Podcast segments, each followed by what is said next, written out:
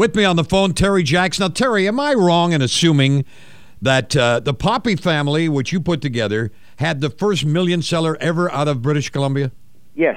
It was the truth, wasn't Which it? Which way you going, Billy? Was right. Y- Yeah. Yeah.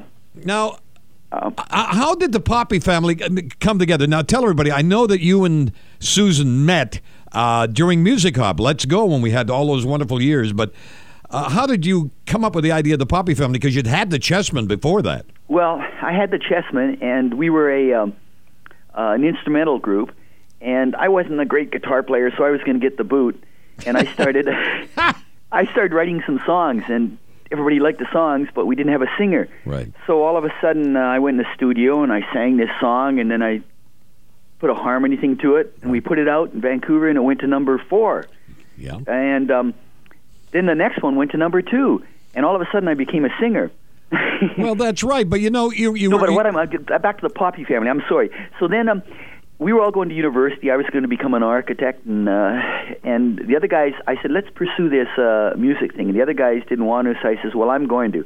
And I was writing some material that I thought was pretty strong, but vocally, I I wasn't right for it. So I decided to look for a um, singer. And, and on Music Hop, when you were on there, Right. that's where I met Susan. She was sort of one of the regulars, and I was on there because I, you know, had some hits with the Chessmen That's right. and I said, "Wow, this uh, this girl is really good. She had a very natural voice. She hadn't been uh, uh, adulterated in any way. You know, she wasn't effective. She or affected. She just had her own beautiful voice.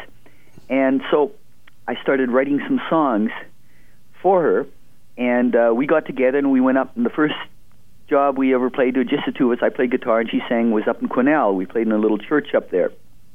And then we went on to play Blubber, Blubber Bay on the Texada Island, and that was our second gig. Those were the big ones. Yeah, and we just started uh, working together like that, and uh, it worked very well.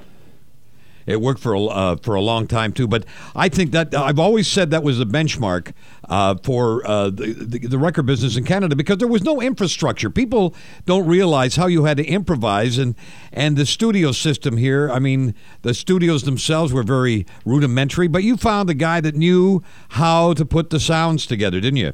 Well, there was only one studio in the um, in the city, you know. That's right. Um, and uh, it was difficult. You had to learn about everything. Like we had no manager. I I was managing and no agents. I was doing booking and I was you know uh, learned how to produce, how to put sounds together and all that from listening to the radio so much. Right, right. Hey, from listening to you.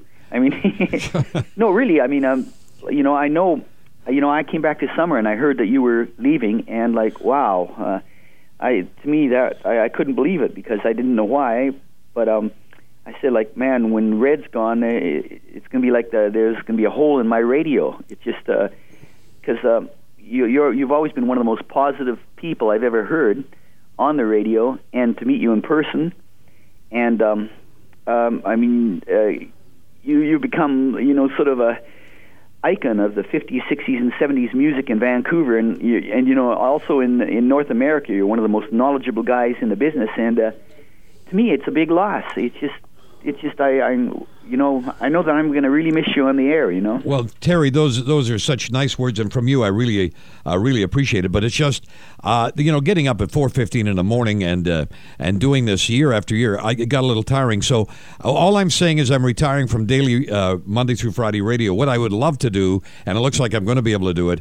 is a once a week uh, four or five hour special uh, across North America on on satellite. So that's going to be great.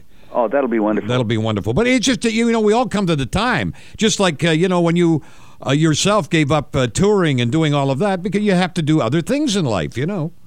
So, No, that's right. Uh, that's it. I gave up. I've been doing environmental work now for uh, almost 17, 18 years, and that's when I go. I'm going to Germany, as I say, next week, and then to Norway. And I, um, you've got quite a few uh, international recognition awards too, haven't you? well, I got a United Nations award, Yep. and uh, one of my videos got two gold awards at New York International Film Festival. And I've got credibility now. I'm not just sort of like an ex pop star, and No, I know. that's that's meant a lot to me. And I've just finished a uh, video that took me two years. Well, that's that's great, and I know. Uh, thank God, uh, one of them you you asked me to help you with the narration, and I'm it's one of the things I'm I'm proudest of. Uh, anytime you need anything, let me know. Oh, Red, you're greatest. You're Thank the you. man. We'll come up and see you. Take me fishing, will you? Okay, Red. Thanks, Terry.